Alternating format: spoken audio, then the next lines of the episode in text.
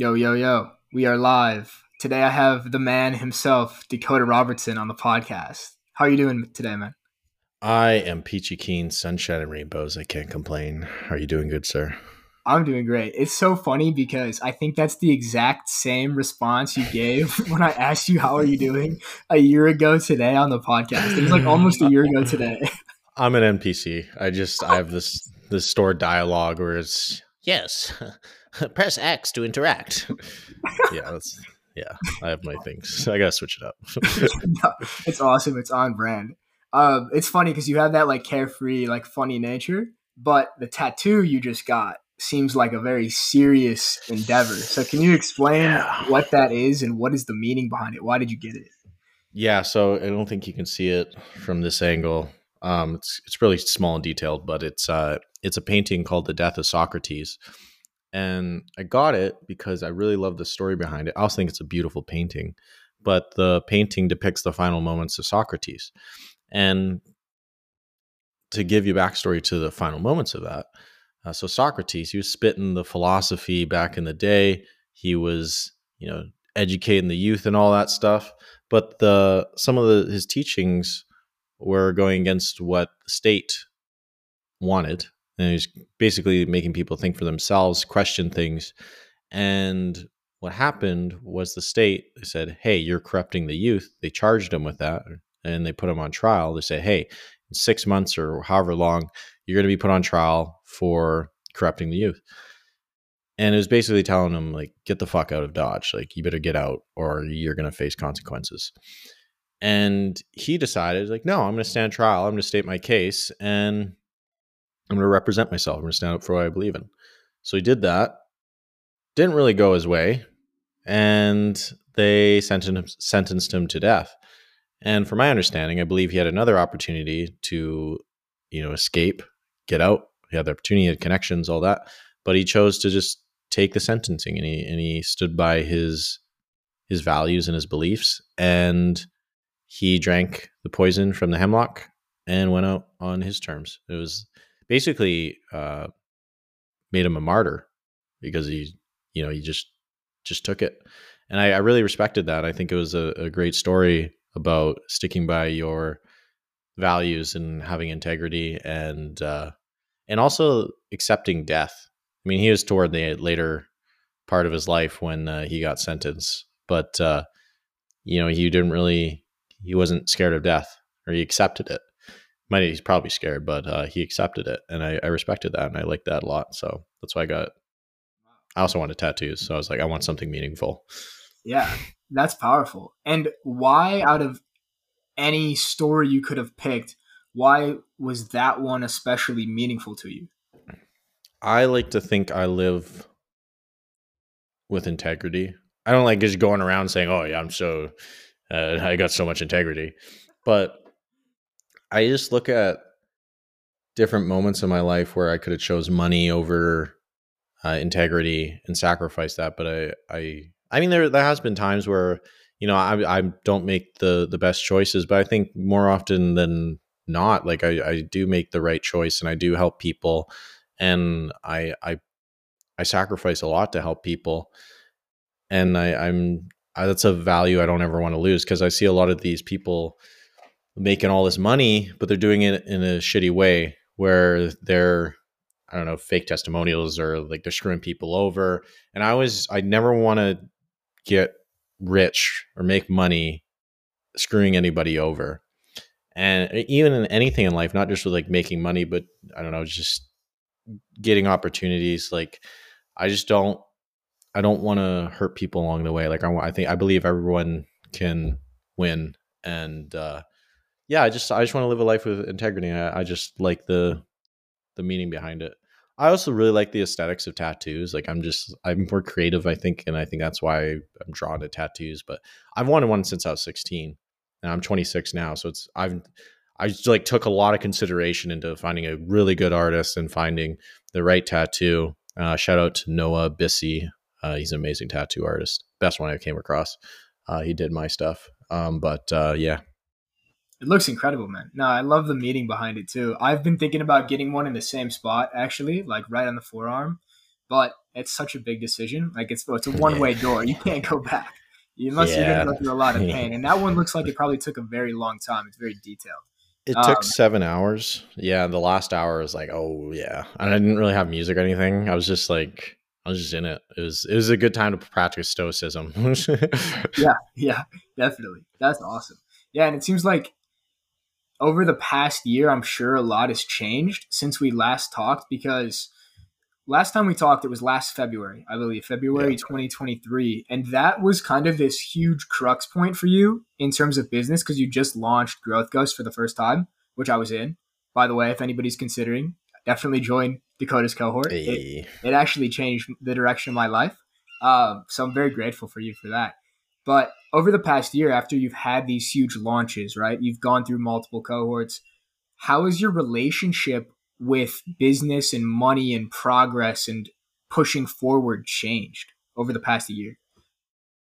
Yeah, that's when I really, really realized what I had built and the leverage it, it, that came with it.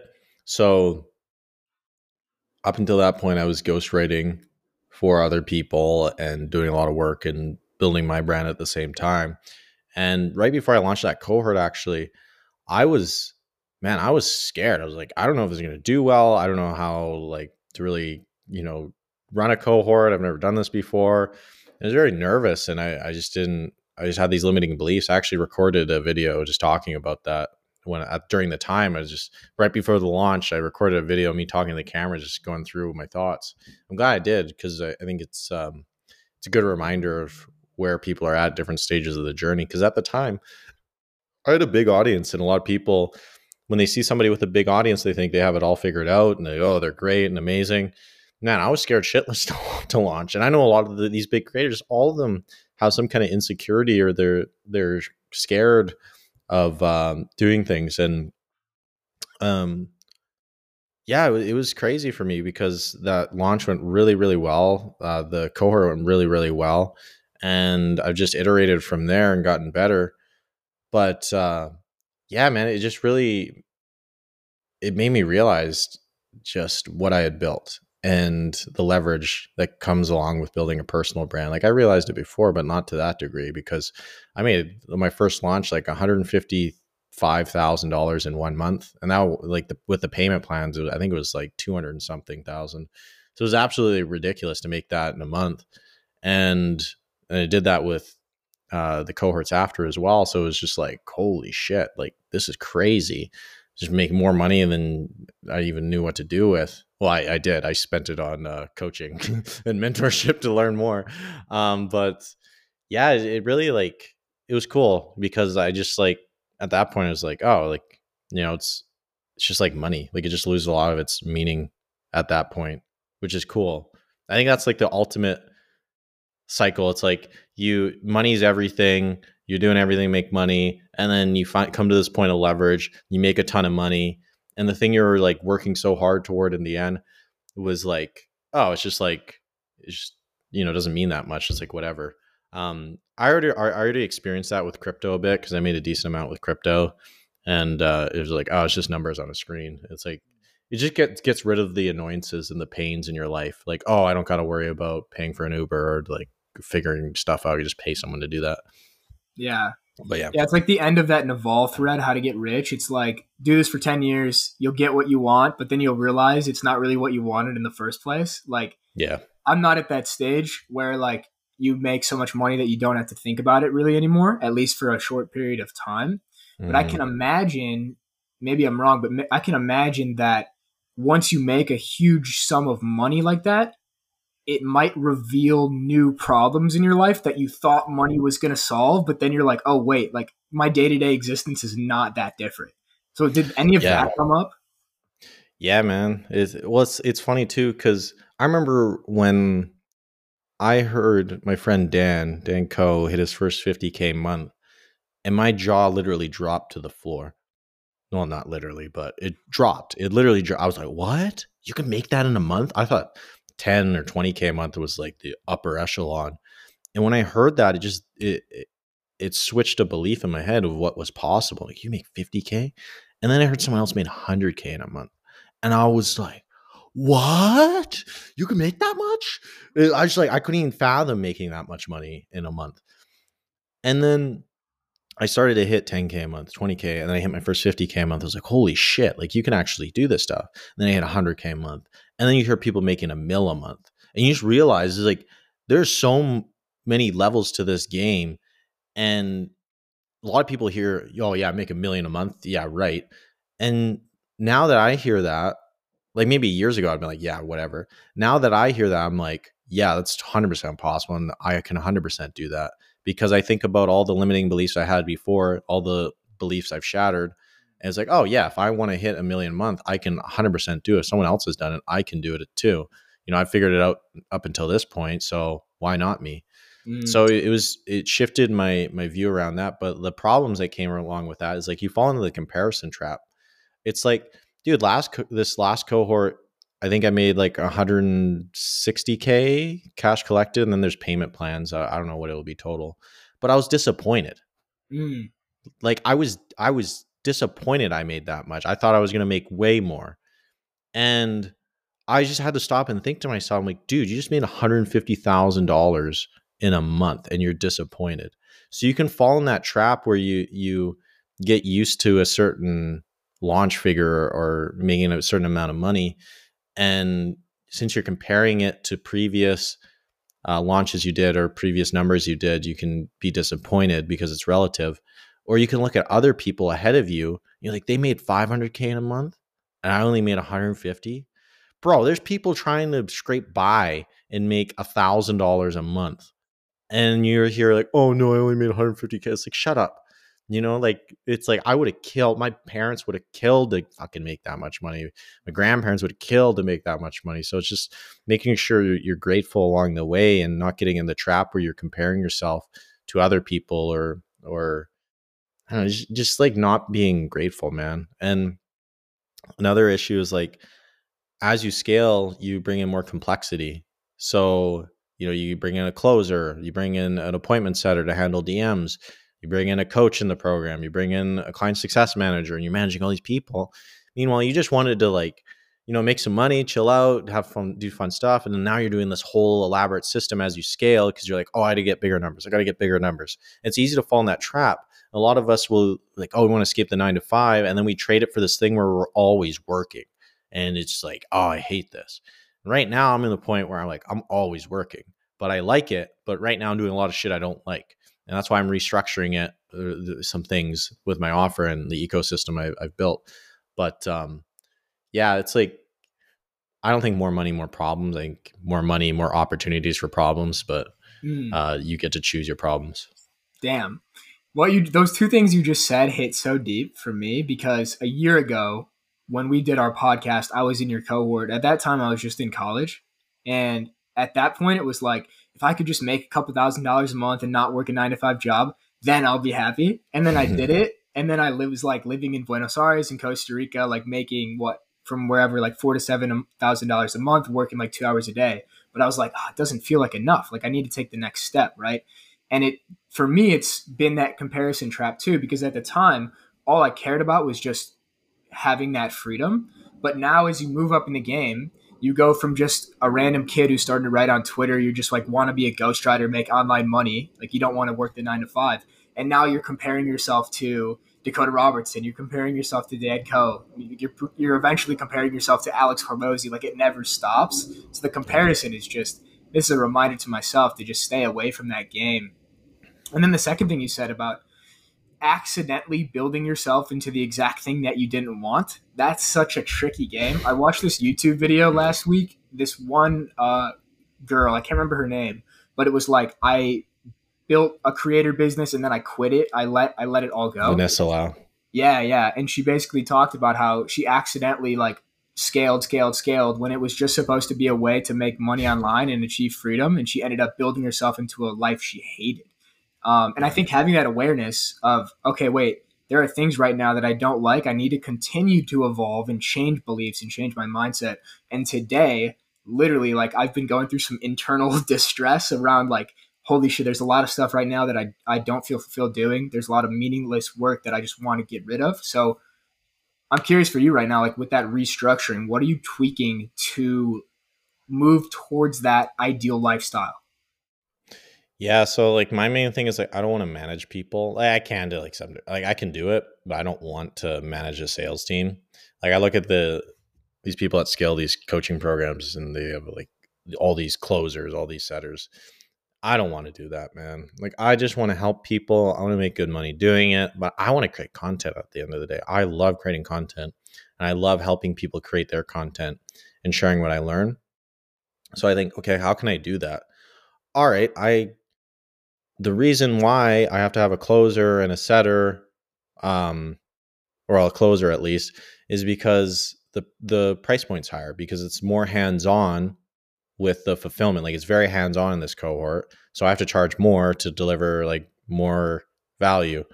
And sorry, I decline a call. Um, so I'm thinking, okay, so if the fulfillment is what's causing the price to be higher, how can I, you know, s- change the fulfillment a bit so I don't have to price it so high, so I don't have to have a closer, and then I can still help people and deliver good solutions. So it's a kind of reverse engineering.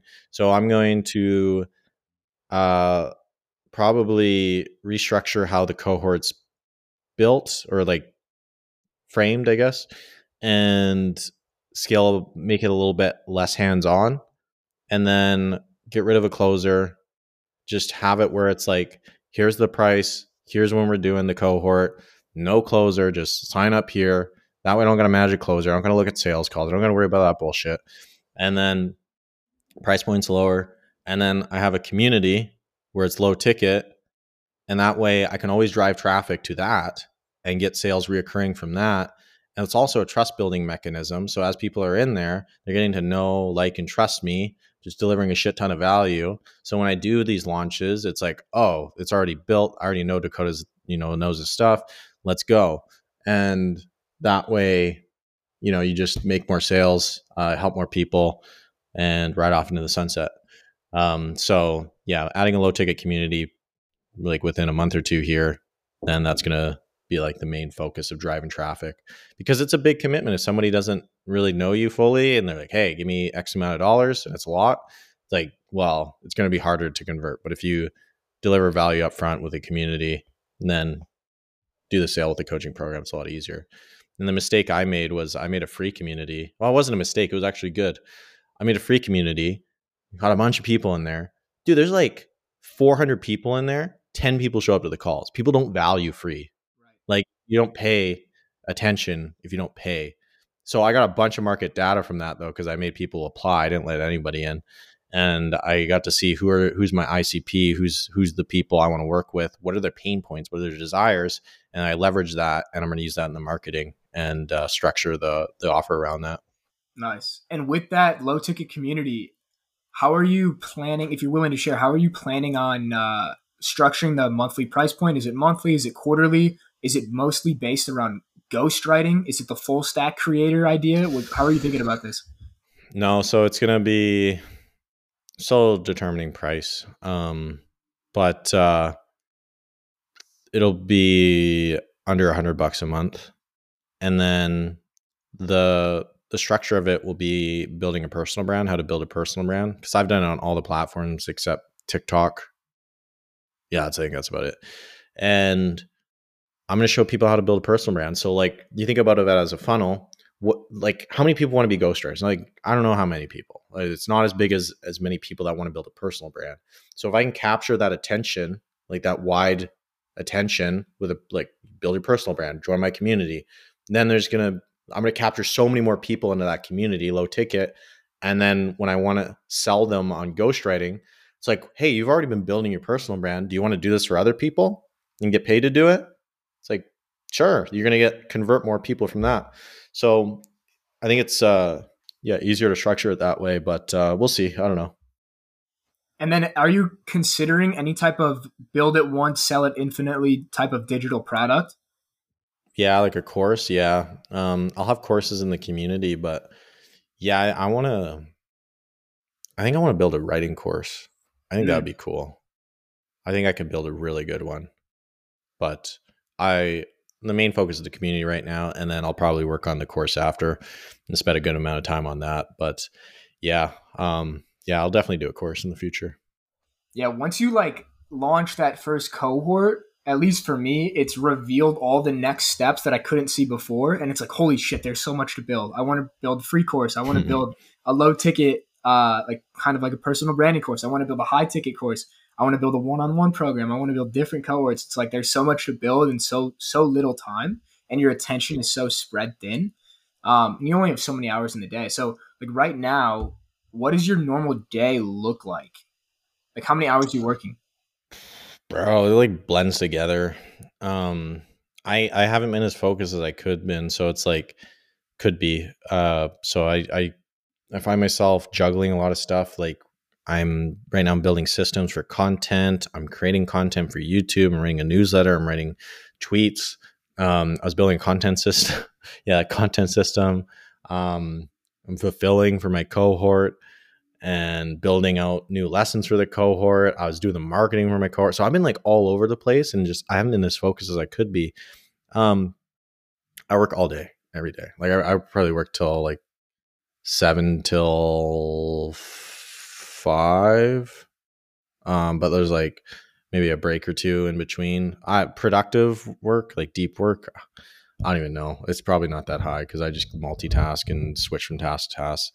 Something I've been working on lately. But yeah, I'm, I'm I'd like yeah, just all day pretty much. I I love to work. Not lately, but I love to work.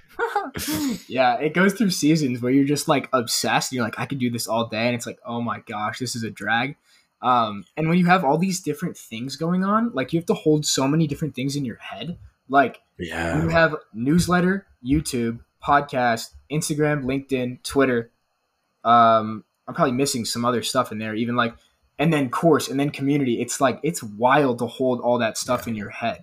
Um, and yeah. I think that's like that's a big filter in terms of like, can somebody continue to build so much stuff?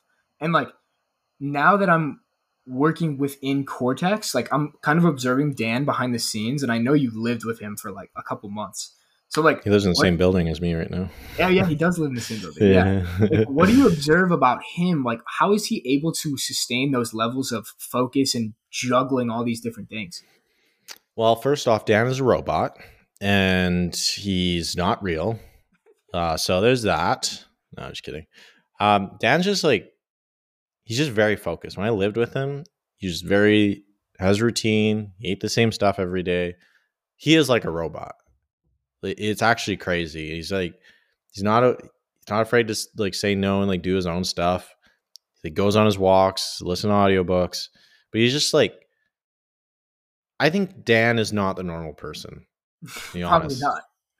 I think Dan says, yeah, right, two hours a day, do whatever you want the rest of it. Most people aren't Dan, bro. Dan's a superhuman. And I think for most people, that's not feasible. Um, Dan's just like a robot, man. I don't get it. I mean, I do get it. He's he's just really talented and skilled, and I I think it. I think it's just like a lot of it's his DNA. I think he's just wired that way. Mm-hmm. Um. Yeah, that yeah, he's a robot. I was right from the get go. Yeah, he's a robot. yeah, he's literally always iterating, like always fucking iterating, like the minor, like really minor details. Landing page, how are we going to structure it? How are we going to do this stuff? It's really wild to see. It's admirable, but then again, you fall into that comparison trap of like, how is he able to do this, right? Um, yeah. And so you're living in this apartment with like multiple creators. Like it's Dan, it's Nick Verge. I think Joey Justice is like moving in there too. Like, yeah. how has that been living with Nick Verge? Cool. Yeah, Nick's a crazy motherfucker. Um, I thought I was crazy. It's like he just takes it to another level, and I'm even I'm like, whoa, like he's uh he's always like crazy. Like I'm like on and off. Like I was like, oh, okay, I can like tone it down. He's like always like like crazy, like extrovert in a good way. He's a great guy. Um, but yeah, I've learned a lot from him. He was a smart dude. He's a brilliant marketer. He thinks about things in a really unique way, very articulate and very smart. He's a very high IQ guy. Um, but uh, no, it's been it's been cool. I've learned a lot from him, and I, like that's one of the biggest things on my journey. Just living with other men who are ambitious, it, it sparks a lot of energy and ideas in you, and it's cool, man. It's it's one of the best things I think men can do is move in with other ambitious people because it just you just raise each other up in a good way. So it's yeah, it's been great. We had a lot of laughs. Like, dude, we we have these different characters where we're like, oh, Mr. Navage, like the world's most interesting man, or he'll do his Donald Trump impressions, or like we just I don't know, we just riff all day on like improv random skits, and just because we think it's funny, it's literally all day. It's so funny, but um, yeah, someone would probably think we have schizophrenia if they walked in and observed. that's awesome. Yeah, I can only imagine what it's like behind the scenes with you guys. Um, but that's like one of the biggest hidden benefits of writing online that I've seen in the past years, like the in-person connections you make. One of my friends, Matt Mick, coined it like uh, the URL to IRL pipeline. Like you meet people online and you take it offline, and like. I'm living in somebody's apartment right now for three months because he's gone traveling. Who I met through a podcast last night. One of my friends, Connor Widmeyer, stayed with us, who I met through a podcast. Like it's that's one of the biggest hidden benefits even beyond making money online having freedom it's like the people you meet is just incredible. And speaking about that, like people I've met, like two people I've met through the internet, Taylor Simmons and Matt Mick, we ended up doing ayahuasca together in the jungle. And we were hearing some behind the scenes about your experience too. So, um, how long has that been since you've done, since you've sat with ayahuasca? And like, do you still feel like those lessons, if there were lessons, are very prevalent in your life?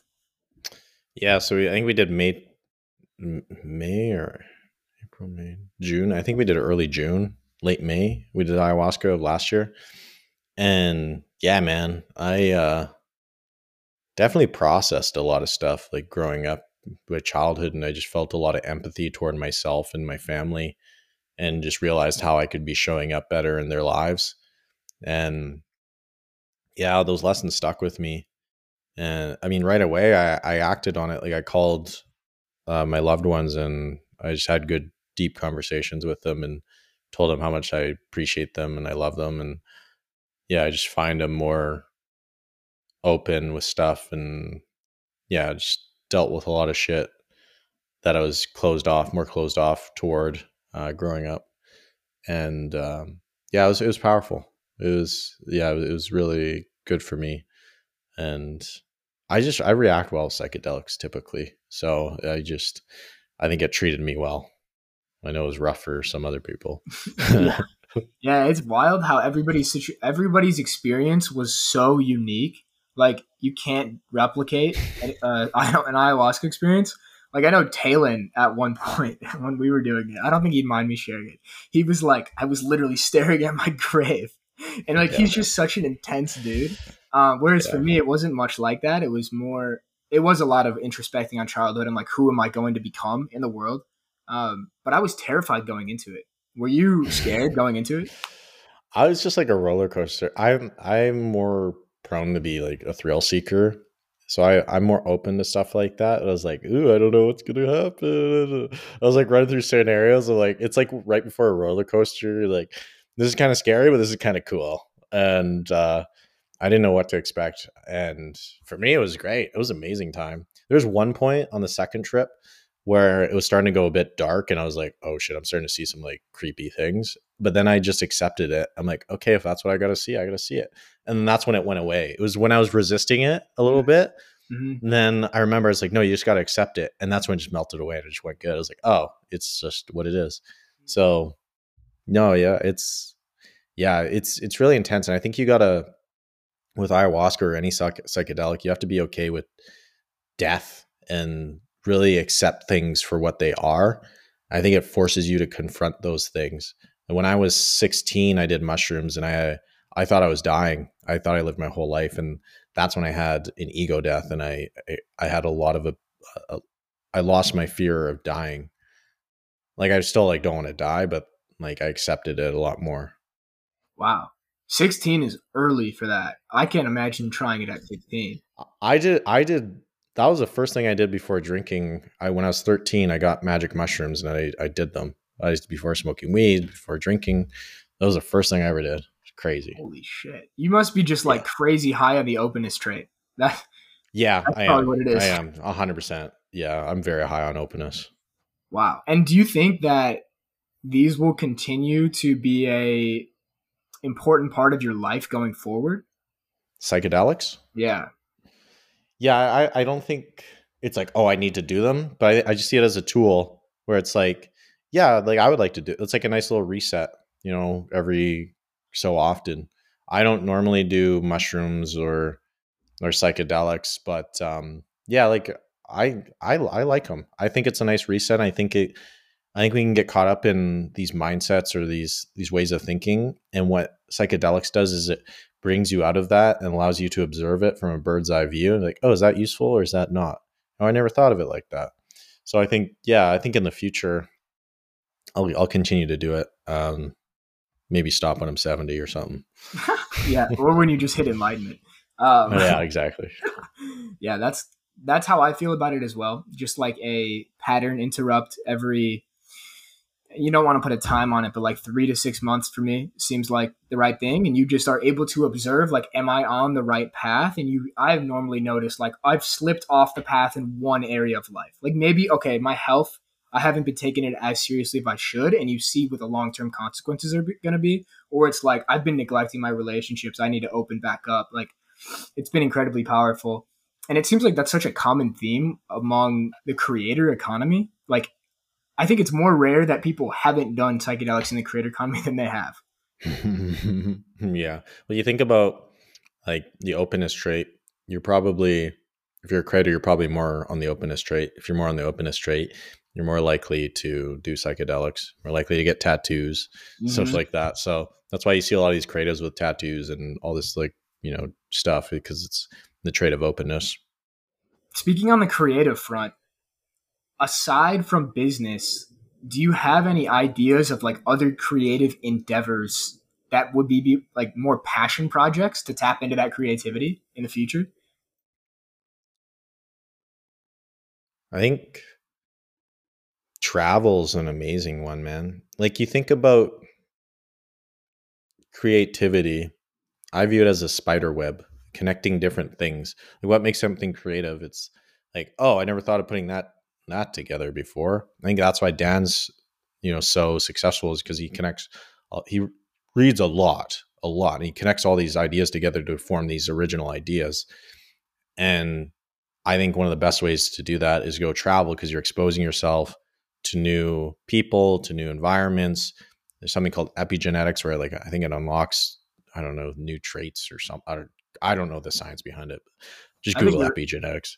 No, you're spot on. Like I think I heard that from Peterson, Jordan Peterson, that yeah. like certain traits or certain things in your genetics can't turn on unless you're in the environment to yeah. bring them out. And that's how I started writing yeah. online.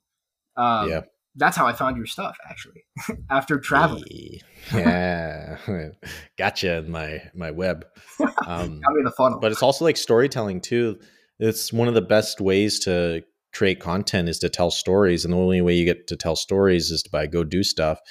And if you're doing the same thing and you're in the same environment it's like how many like new things are you trying?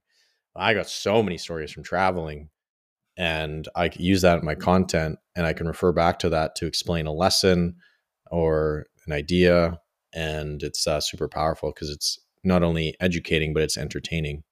Mm. would you ever do another like very free, no obligations type of like backpacking trip that I know you did a very 100%. long time ago. I want to get back to that, bro. It's not fun as fun to travel when you're working because it's just like you're just working in a new place. It's not really travel, in my opinion. I think yeah, true travel is when you just go out and just try these these things and just don't worry about oh, what do I go like post tomorrow or like do whatever. Uh, like the most free I ever felt was when I was 19, 20 in Asia and I just wasn't working. I was just traveling. It was the most amazing experience. Met so many amazing people and had so many crazy memories. Yeah. The cool thing about what we're doing too is like we can do that if we want to, but there's always like that sunk cost or like that mm-hmm. idea of, oh shit, I should be working. I could do another cohort this month or this quarter and make 100, 150K or I could mm-hmm. sacrifice that and just completely be free. So I, I've been thinking about this a lot because similar to you, when I backpacked two summers ago, I was 20. like no obligations really. I was taking online Spanish class, but that was it. And it was the most free I ever felt in my life. And I want to get back to that.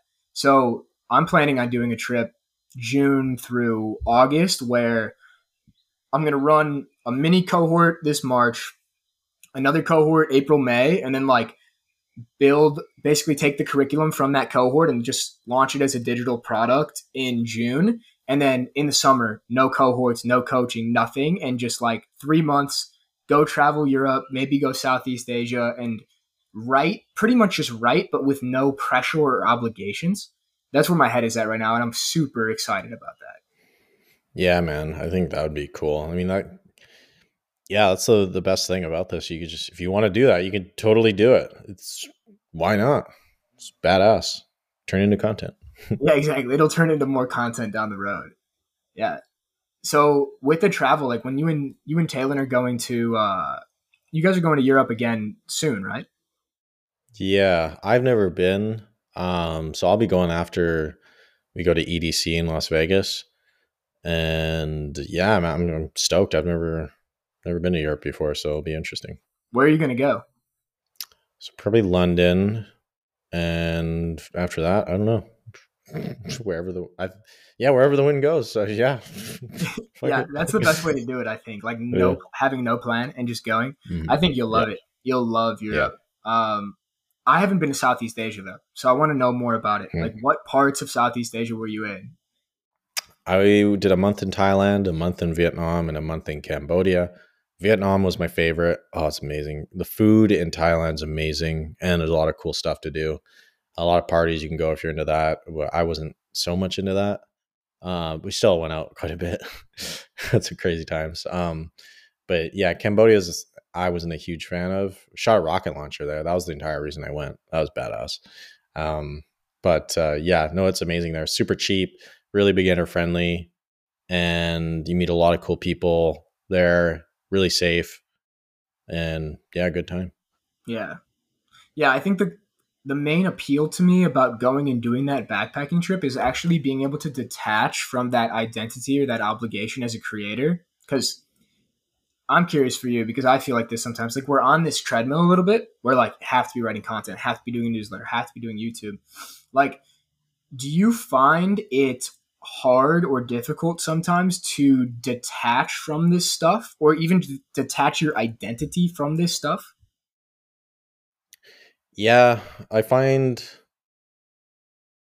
yeah, it's like you always have to be creating content. Well, especially if you're scaling on multiple platforms, it's like you got to create some elaborate systems and you got to know how to repurpose. And but it's good though because I like it because it even the days I don't feel like creating content, I create content. Literally yesterday, I didn't feel like writing a newsletter. I created a newsletter. I've never missed a, a, a week.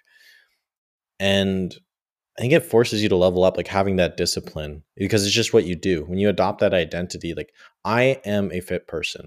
I don't feel like going to the gym today. I'm going to the gym because that's who I am. And having that discipline, yes, there are constraints and like it forces you to do something, but that's what that's the thing that also gives you freedom to deviate from that if you wanted to hypothetically. Like the reason you can go out and travel is to like escape or, do whatever is because you're creating content and you're it's providing leverage. The reason you can eat that cheesecake and not feel guilty or like not be a fat fuck is because you go to the gym and you you you're disciplined. And that that act of doing something consistently is it really brings order in your life and i think you need that. It's way better to have that than just to be free all the time. Um so I, I like it and even on the days i don't like it i like it. Um it just yeah forces you to level up. That's why i like business and that's why i like content and all this stuff. And how do you build that discipline muscle over time? Man it's like some people just don't want it enough because they haven't felt the pain point of the alternative I know what's waiting for me on the other side if I don't have all this stuff going and, you know, I'm executing and that scares the shit out of me. But also putting tactical anxiety into your life. So, for example, with the cohort, when I launched it to begin with, I didn't have it built out because I kept procrastinating before because I was trying to build it out before selling it. I just marketed the cohort. I built the first week of lessons and then sold everyone into it. And then I just stayed a week ahead. And what that did was like it forced me to stay consistent because if I didn't, then I'd have all these people like, what the hell? Why didn't you get this done? And I'm like, oh, I just look like an idiot. So you can put in those those guardrails in your life to make you do stuff because the pain would be more than your you know lack of discipline because like oh i'm going to get this done because i don't want that pain point. and doing stuff like that i also like if you want to get tactical like i have app blockers so i don't like go on my phone i have i literally bought a physical case with a timer and a lock for my phone so like a lockbox so i can't access that at all uh, so just finding ways to make it hard to do the wrong thing like because mm. i think us humans are like ah i can watch like five minutes of this and then next thing you know two hours later so you're just making it not an option in the first place or making a big pain point if you don't do the thing mm. yeah i like that frame tactical anxiety and i'm kind of experiencing that right now so i'm about to launch a new program in six days and uh, i have like about to be done with the first week and then I don't have anything past that. And so I have to get it done. But it is such a common theme of people in the creator economy, especially as you level up in the game, it seems is like so many creators struggle with anxiety. Like they're they're fueled by anxiety. And while on one hand it could be good for like sparking action and getting shit done, like on the other hand it's like I don't want to live in a state of perpetual anxiety. And so I'm working on that internally of like and externally. Like what can I change in my business? What can I change in my life to live in an internal state of peace right now? Um so I don't know. How have you navigated that increasing amounts of responsibility and pressure and anxiety as you've leveled up in the game? lifting weights. I think I got a, a good stress tolerance because I've, I've lifted weights for so long and it's helped a ton. Um, but also just realizing, like saying no. That is one of the most. That is a skill everyone needs to learn, and that's something I have to constantly remind myself. Is it's funny because at the start, when you're creating content, when you're trying to build your business, you have to say yes, yes, yes, yes, yes. That's how you get your opportunity. But to scale, you have to learn to say no, no, no, no, no. And just like it's hard, man, because you're thinking this is, but you know, accepting these opportunities is how I got here. And you're thinking, oh, to get from point A to B, it's the same to get from point B to C. It's like, no, each level requires a different skill set, different decision making, different mental models. And you have to realize a lot of the stress in your life is like you bring it on yourself. And it's the decisions you make and the responsibilities you take on that create that stress me, for example, with the cohort, it's been causing a lot of stress because, well, at least the marketing and all that, because it's just like dealing with a lot of stuff. I put on these like deadlines on myself, like I'm launching this this moment or this this date, and it's like, dude, that's like a month away. You don't have anything prepared. It's like that caused a lot of stress. So yeah. it's like a lot of it's like self inflicted, or yeah, man, it, it's it's um it's st- taking a step back and realizing, okay, I have all this stress what caused it, and how do I prevent that in the future? Because a lot of people they think, oh, I'm just always stressed. Oh, there's nothing I can do. The moment you stop taking responsibility for your life is the moment you lose control. Because if it's not your fault, then there's nothing. You know, you're you're you're choosing to relinqu- relinquish power. So with everything I do, I always take responsibility for my situation. Okay, I'm stressed. I'm not enjoying this. It's my fault. What did I do? How do I prevent this? How do I make a change? and think it through. So yeah, um and then I just pay smart people to tell me what to do too. I just I just look at people that are where I want to be in life. I pay them to learn a skill or a trade or whatever, and then I just do what they say. And that's been one of the best hacks in my life. So, yeah. Yeah. What are some of those things that you have found that are difficult to say no to that you continue to say yes to despite not wanting to really do it? So there's one actually came up recently. This uh, DJ has this link or this yeah, it's like a link link software or something. He got like number one on Product Hunt or whatever, but he offered me equity to help with the content, like help promote it, like be a like a partner of it. I'm like, damn, that's like, fuck, I want to do that. But I was thinking, I'm like, yeah, but like, can I really do his stuff and mine and both at excellent quality? It's like, no, I honestly can't. I want to do this, probably make good money. But to be fair to him and be fair to myself, I can't do this. I can't say yes, even though I wanted to say yes. So I told him, dude, I respect what you're building. I love what you're building. I would, I want to do this, but I don't think I would create quality content or that I have the necessary experience um, and or the time to learn how to do this for you. Um, although I would like to, but um, yeah, I, I wish you the best. So I just say no to that. But yeah, it's just like opportunities with money, man. Like just it's hard. Like when someone's like telling you, "Hey, you know, you want to make some money," Yeah. that sounded kind of weird. Um, but uh, just saying no to that, and same with with sponsorships, dude. I get I've been getting a lot of sponsorship opportunities lately. Like I had HubSpot reach out to me; they want to sponsor my YouTube, but I was like, I don't use HubSpot, so I can't promote that like ethically. Like it comes to the integrity thing. It's like if I don't use something, I'm not going to tell people they should use it. I'm not going to say I like use something that I don't.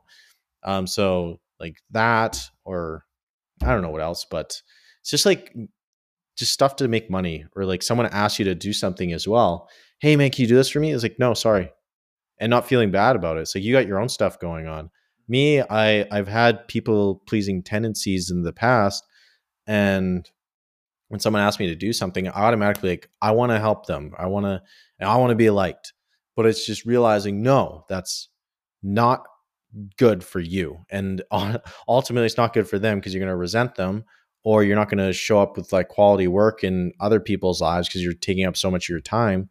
Um, so it's like learning to value yourself and your time and realizing when you take care of yourself, you're also taking care of other people around you because you're you're focusing on the thing that matters and that's what gives you the resources to help people. Um but like fo- being like really clear what's the needle mover? What's the one thing? Like that's the only reason i've been seeing success in my life is because i've just been hyper focused i was focused on creating content like a madman. Got good at that. And then i was focused on ghostwriting for other people and creating their content. Got good at that. Then i was focused on teaching people on how to do what i did and focused on that. So it's like it was the same focus just at different levels. And that's what gave me the leverage the compounding to you know make more money and help more people. So it's just the ability to say no to everything and focus on the thing that matters is, is super important Yeah, you hit on so many things there that are so relevant for me right now. Um, the first one about just like turning down opportunities that you probably once would have been so excited for. Like I got a text today from a good friend like, "Hey, how much would you charge for like writing me a weekly newsletter and helping me grow it?" And instantly I was like, "Oh, okay, like this could be an extra like 2k a month. Like that would be really nice." And then my friend was like, "Why does the 2k a month matter?" And I was like, uh, I don't know. It makes it makes me feel a little bit more safe, gives me a little bit more security, etc. But he's like, what's the cost? And it's like outsourcing your creativity, taking the three hours you'd write the newsletter for somebody else instead of putting that into your own and making it really fucking good.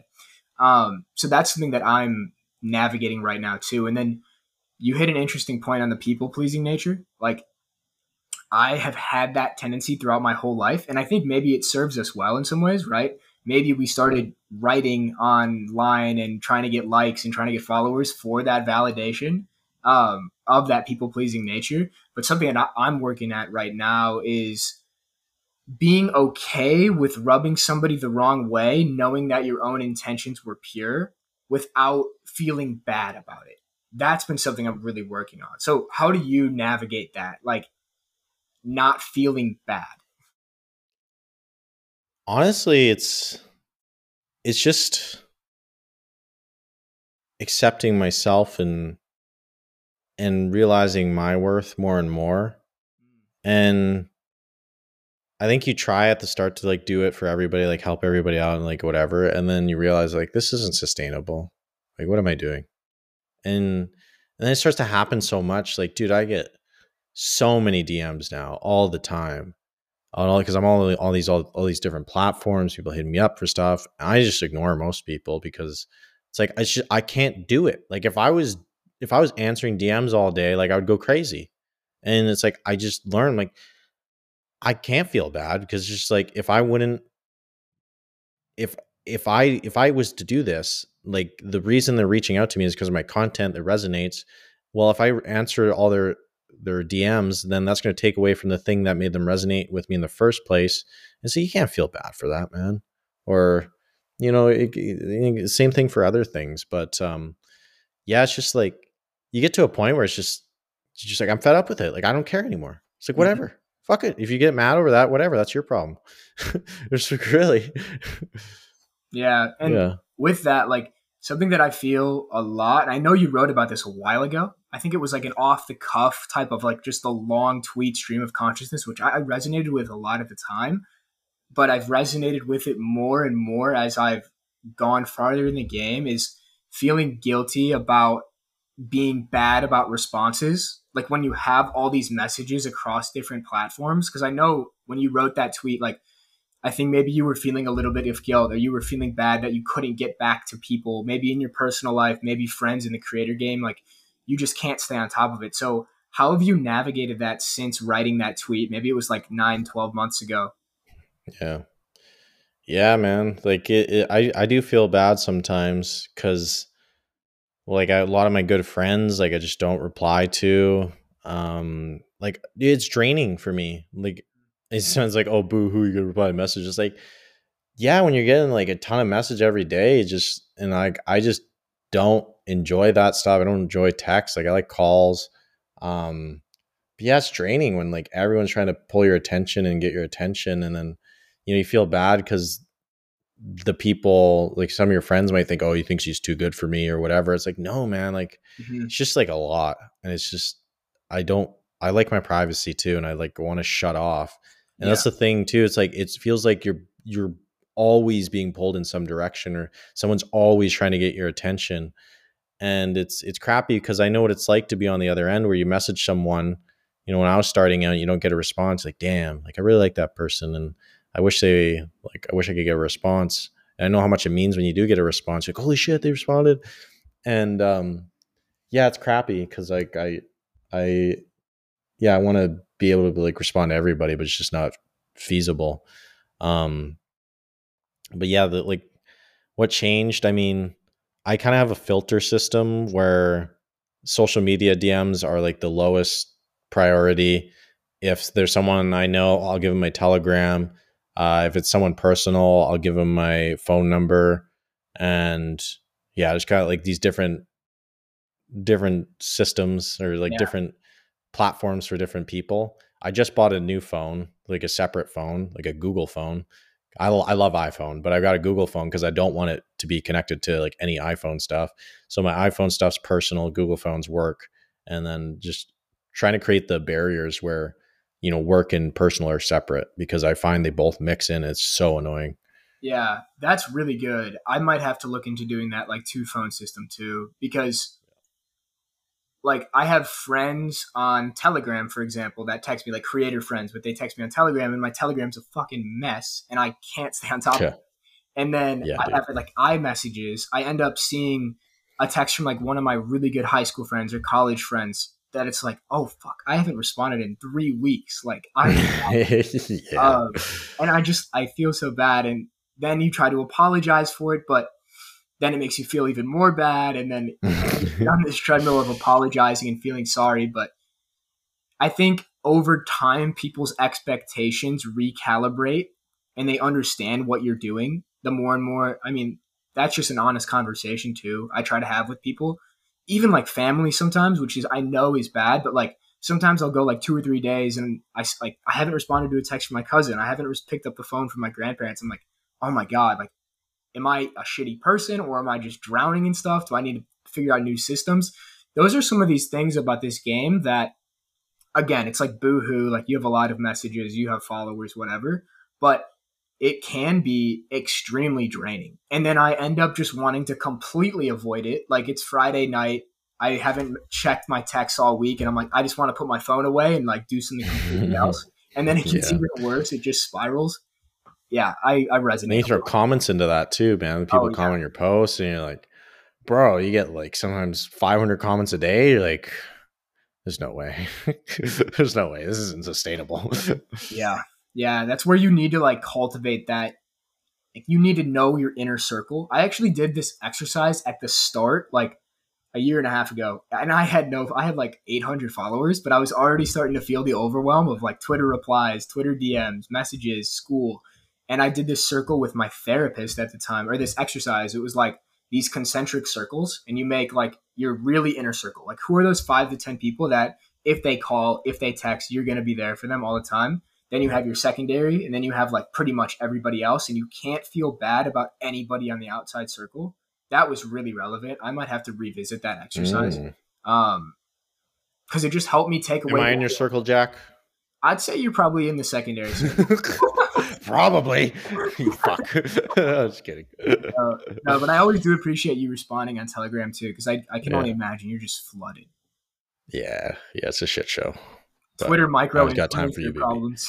I know it's so rough. Oh. So where do you see this evolving for you? Uh, creator space. Yeah, for me personally. Um, I think YouTube is going to be a final boss. Um, growing on that, I think I, putting my main focus on that because I just, just, I think Twitter and YouTube are like the big dogs. Twitter right now is a shit show. I, it's not good for growth, but I mean, it's it's still my baby. I love it. It's free speech, and then YouTube's great for nurturing and. Dude, you have like 100k subs on YouTube, you're set like YouTube's just amazing for growth.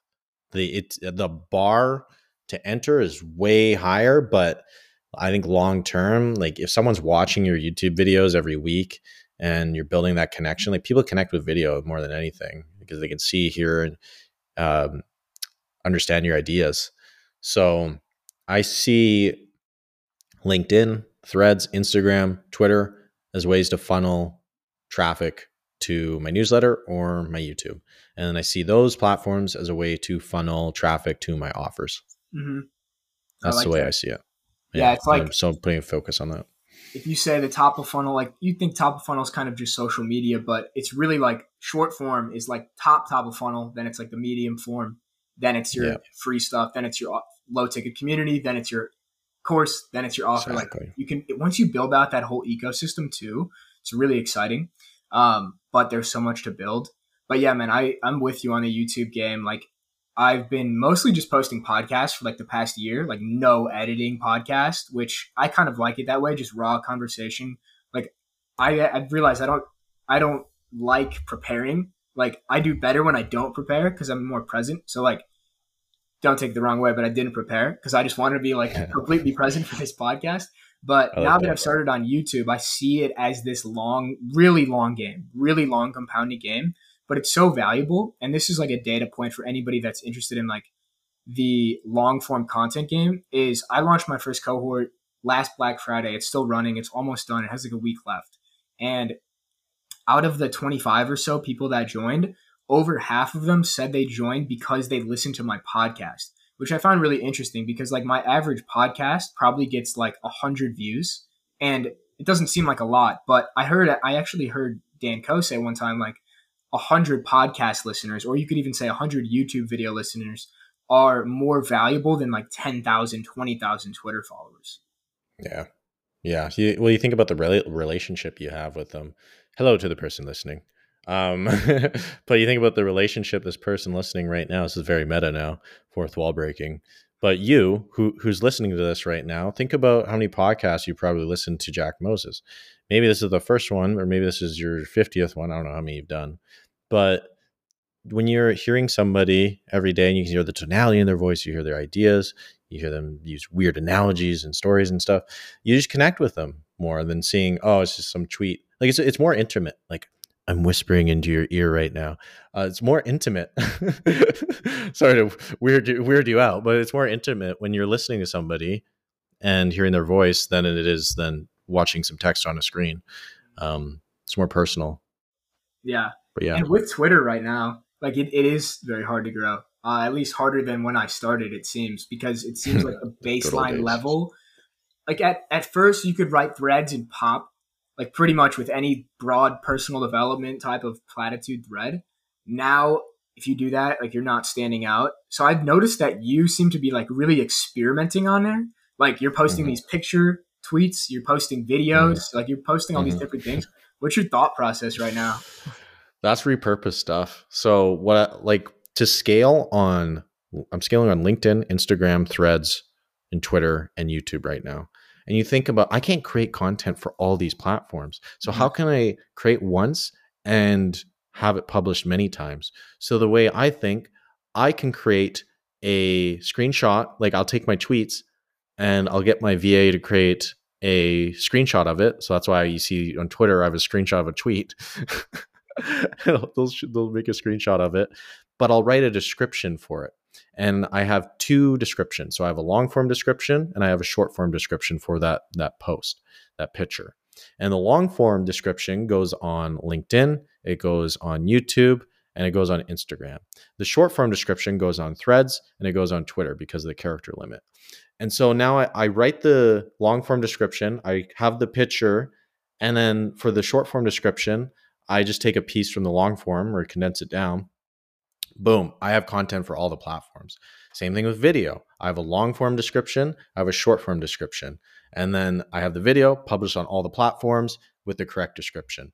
So it's um it's me repurposing stuff and I also take the from my tweets I find I just tweet so much I take the best performing ones and that's what determines you know what the screenshot tweets are so and then I can also take the best performing tweets turn it into a YouTube script or take the description I wrote for one of the previous posts, turn that into a script. Uh, I take my newsletter, I turn that into a long form YouTube script. Uh, so finding ways just to repurpose is like the biggest hack ever, and you you need a good system in place for that. I created a crazy system for that that I've just been um, leveraging. So it's uh yeah it's it's uh it's been it's been a pain in the ass, but I, I'm starting to get it nailed yeah, once you get that system down and it can go on autopilot, you can stop thinking about it so much and you can just think about ideas, which is yeah. so liberating. Um, I have kind of a similar system. I'm just starting to figure out Instagram a tiny bit, LinkedIn a tiny bit, but those are kind of tertiary, like secondary focuses. For me, it's just newsletter, Twitter, podcast, YouTube. That's the main focus. But if you were trying yeah. to grow, like say you were starting on Twitter right now, what would you do? What would your approach be? I would do one to three posts a day. I would do one to three long form threads uh, a week. I would do one DM giveaway a week. I would take one of those threads I've written and I would just use that for a DM giveaway. So repurpose it. So make it a valuable thread. And then I would hop on Twitter spaces if I like, you know, found ones that are popping off I could talk in, uh, maybe host my own. Um, and if I was to host my own, I would interview the top creators and ask them really good questions. And that way I can leverage their audience to uh, grow my following. And then I would comment 20 plus times a day. And uh, that's about it. And then just do that consistently. Yeah. It's simple, but it's not easy. it's simple. Well, yeah. It's like the main thing is people don't have anything to say. They're, they're creating content that's really broad or they don't say things in a easy to understand way. So it's man, learning to write's one of the best skills you can learn because then you can figure out how to say things interestingly, how to capture attention. And that's why you see all these writers that started on Twitter, they're dominating these video platforms because they learned how to write. They know how to create content in an engaging way. So yeah, it's uh highly recommended to learn to write. Agreed. It's completely changed my life. And I'll end it with this. I joined Dakota's Growth Ghost last January while I was in college. Literally was door dashing to make enough money to pay for the cohort, and I paid for it. And three months later, I dropped out of college, full time ghostwriting income, and I have not looked back. So I'm super grateful for your work, dude. Like it's impacted my life more than you probably realize, and it's impacted other people's lives a lot more than you realize too.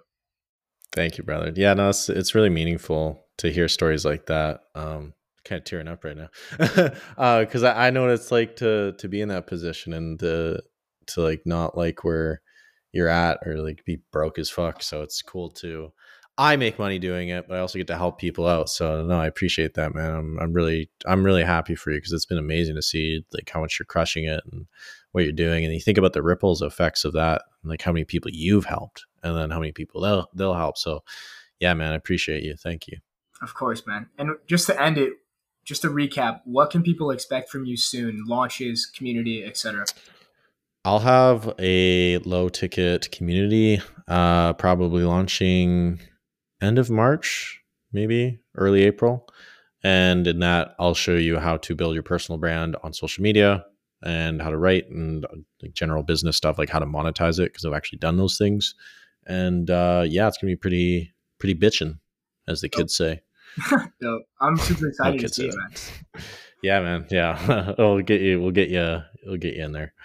Um, but yeah, I appreciate you, man. Of course. Thank you.